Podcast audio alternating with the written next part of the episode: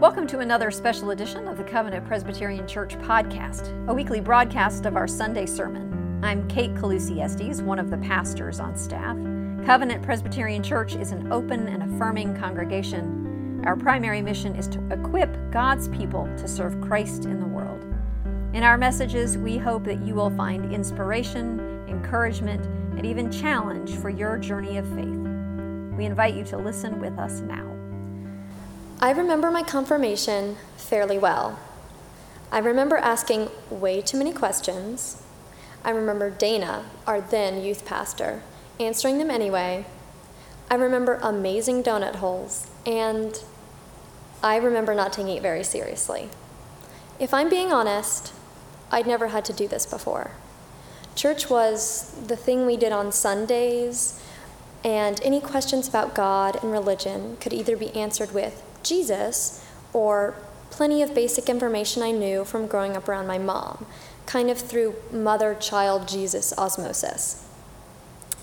And all of a sudden, I had to consider what God meant to me, and it was genuinely harder than I thought it would be, because I'd never done it before. This act of genuinely thinking about what church and God were to me, their significance in my life. Through that consideration, I started to really connect with God and my own identity in the church, and I really understood what God meant to me. That's when I first believed in God. There are a couple of ways that people often end up straying from the path.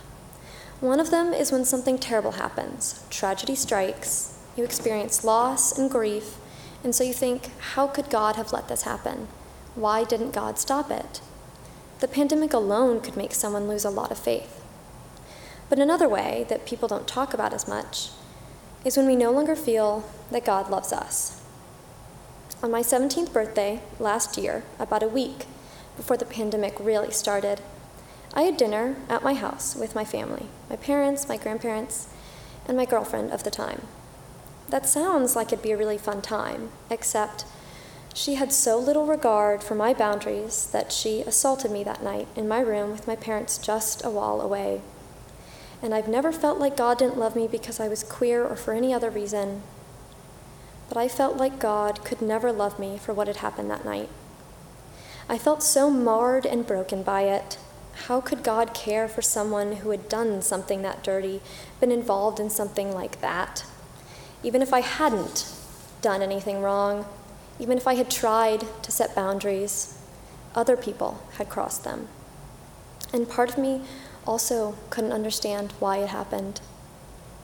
Maybe part of me thought that God had let it happen, or that I did something wrong enough that God hadn't stopped it, or even if it was just human evil, that I wasn't good enough to be healed and loved afterwards by anyone, especially God.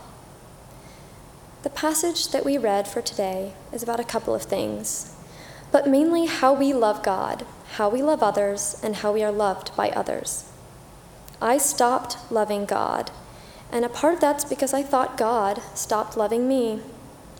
Verse 18 says, There is no fear in love, but perfect love casts out fear, for fear has to do with punishment. And whoever fears has not reached perfection in love. And y'all, I feared so freaking much. There's this song y'all may have heard Lift every voice and sing. There's this one part God of our weary years, God of our silent tears, Thou who hast brought us thus far on the way, Thou who hast by thy might led us into the light, keep us forever in the path, we pray. Lest our feet stray from the places, our God, where we met thee, lest our hearts, drunk with the wine of the world, we forget thee. Shadowed beneath thy hand, may we forever stand, true to our God true to our native land. Now, this means a lot of things, but one of the things that it really, really means to me is that it's okay to lose God for a little bit because God will bring you back, that God will always bring you back. The immediate next verse of the scripture, verse 19, said, We love because God first loved us. Know that know that even in the worst times of your life, God will love you and welcome you back. I could be a wretch, but God would save me. You could be lost, but you will always be found. We sing and pray and hope and want God's love. We confess and ask for grace. And God's love is always present. God's grace is always present, and they both always will be. On Good Morning America, on Wednesday morning a couple of weeks ago, Colton Underwood, an old contestant from the show The Bachelor, came out as gay in an interview with Robin Roberts. As they're both queer Christian athletes, it was a perfect fit. She said that when she came out to her mom, her mother told her, God loves you because of who God is, not because of anything you do or don't do. And that's exactly it. God is the mother, the father, and so we can be the child, always loved and cared for, no judgment. In the immortal words of Taylor Swift, I'm still a believer and I don't know why. I've never been a natural. All I do is try, try, try not knowing anything but that you're there, that you're trying, and God is there beside you is enough. You are enough. And I promise you, God knows that too. Thank you for listening to the Covenant Presbyterian Church podcast.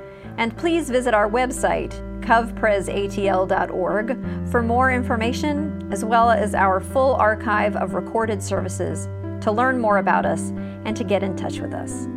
We wish you well in these times of upheaval. Grace and peace to you.